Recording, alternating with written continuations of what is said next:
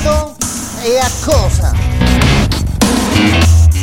State ascoltando Pillole di Beat.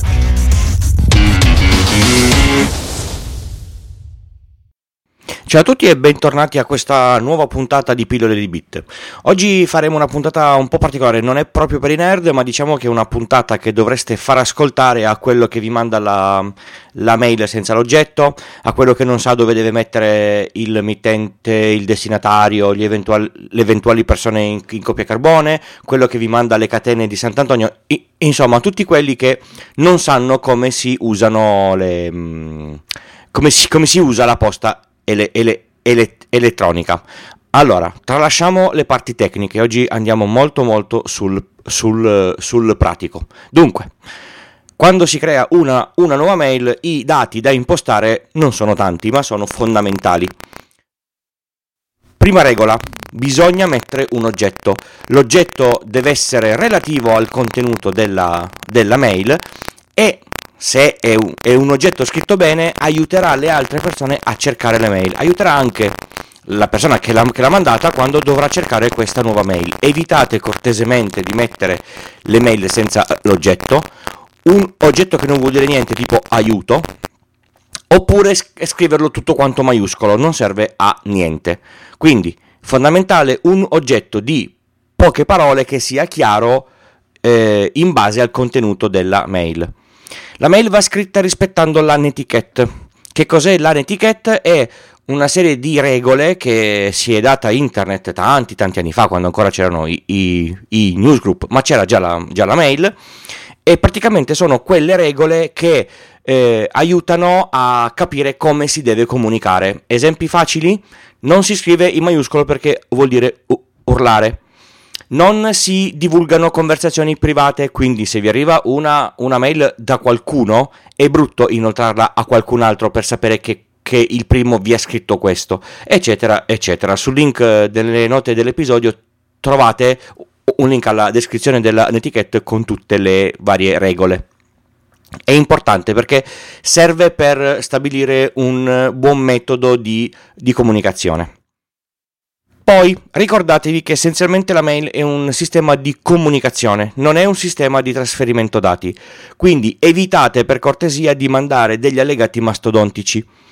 Molti sistemi di posta limitano l'invio, per, per, esempio Gmail limita a 25, altri sistemi limitano a 30, 40, 50. Perché questo? Perché un allegato ad una mail così corposo mette in crisi il funzionamento della mail. La mail è nata per trasferire testo e quindi messaggi di piccole dimensioni. Di conseguenza, se volete mandare file grossi, ci sono un sacco di altri sistemi come WeTransfer, condividere il file su Google Drive, su, su Dropbox, se avete il vostro server FTP, qualunque cosa, ma mettere degli allegati enormi nelle mail non funziona.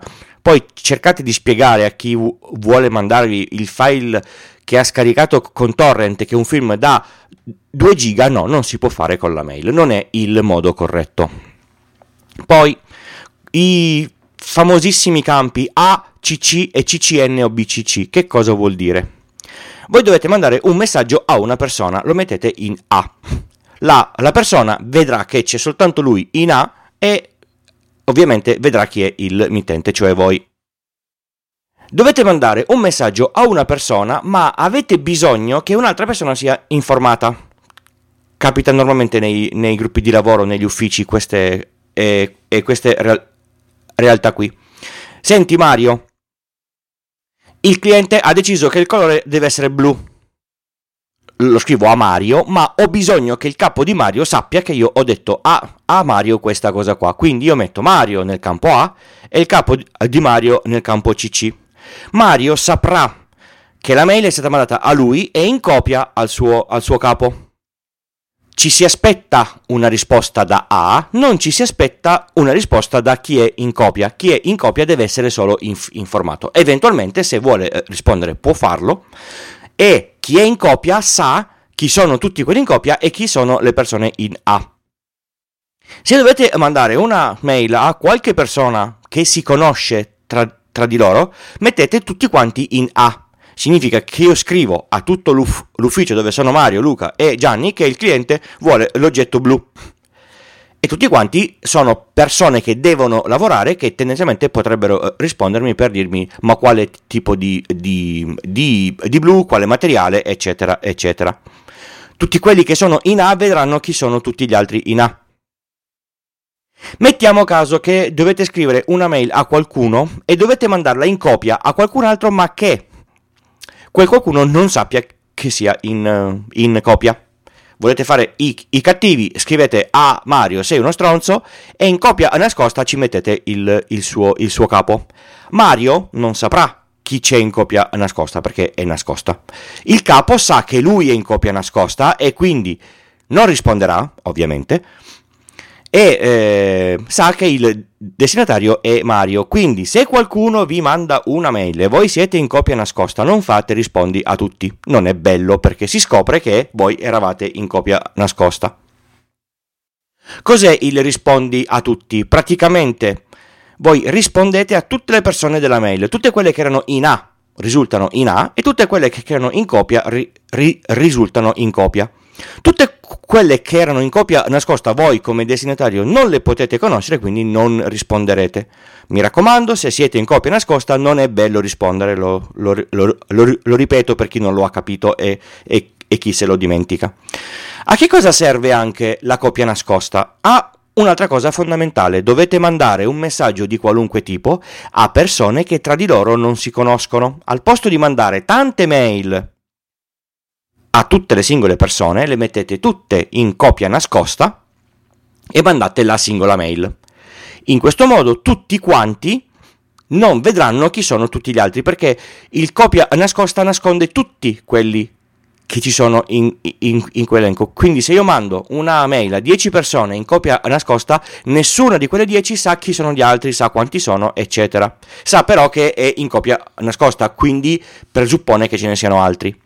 Per esempio si usa questo per scrivere ai vostri clienti, gentile cliente, sono in ferie eh, dal primo al 31 di agosto. Lo volete mandare a tutti i clienti? Non è bello che i clienti sappiano quali sono tutti gli altri vostri clienti. Fin qua spero che sia tutto, tutto quanto chiaro. Ricordatevi che divulgare catene di Sant'Antonio è male, eh, almeno nel mio caso eh, finite nella, nella lista degli, degli, spammer, quindi non riceverò più nessuna mail da, da parte vostra.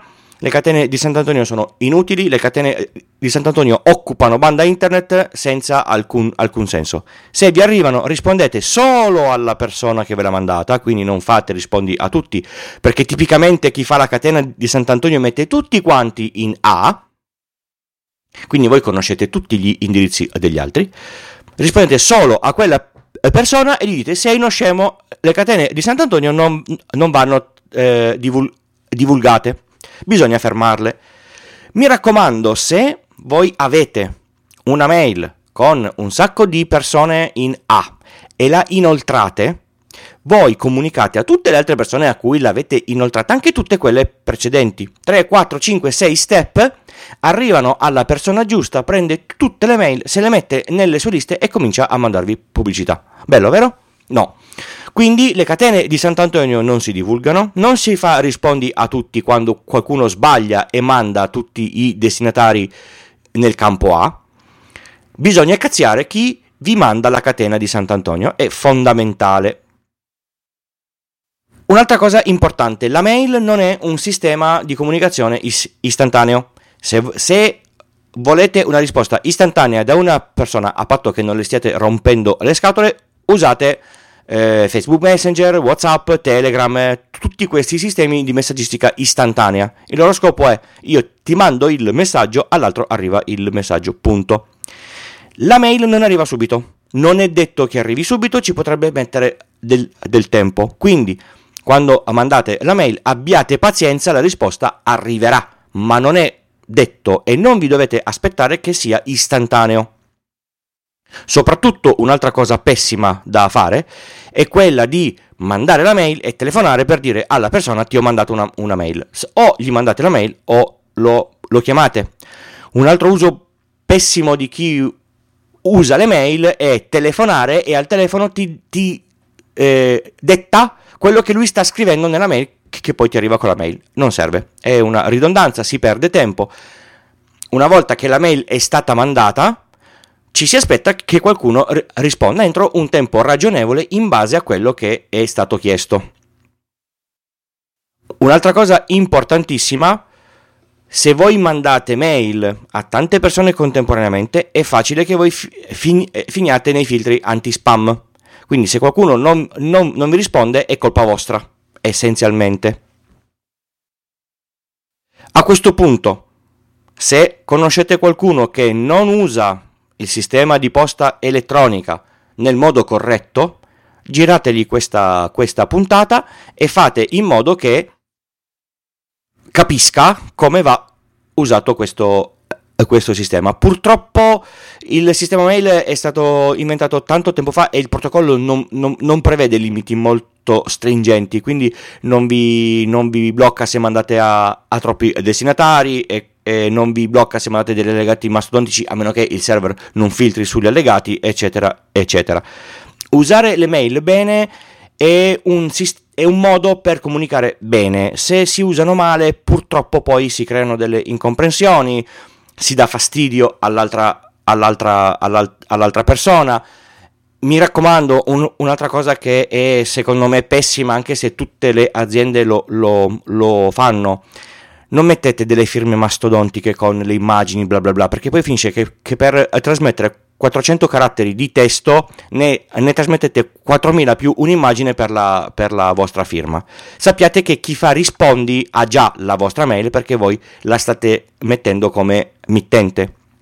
Di conseguenza è inutile mettere queste informazioni nella, nella, nella firma. Firma stringata che si sappia chi, chi, chi siete in modo tale che la persona sappia a, a chi deve ris- rispondere. Una cosa interessante, quando vi configurate il client di, di posta qualunque, c'è il nome del mittente. Non mettete il nome di un ufficio, perché se a me arriva una mail da contabilità e basta, perché voi come nome del mittente avete contabilità, io non saprò mai, finché non apro, di chi caspita è questa mail. Mettete contabilità azienda per esempio, Aruba manda eh, eh, le mail con mittente fatturazione. Chiunque può essere fatturazione, poi la apri, la vedi, bla bla bla. Ma se io vedo che è contabilità di un'azienda della quale sto aspettando un bonifico, guardo se mi ha fatto il bonifico.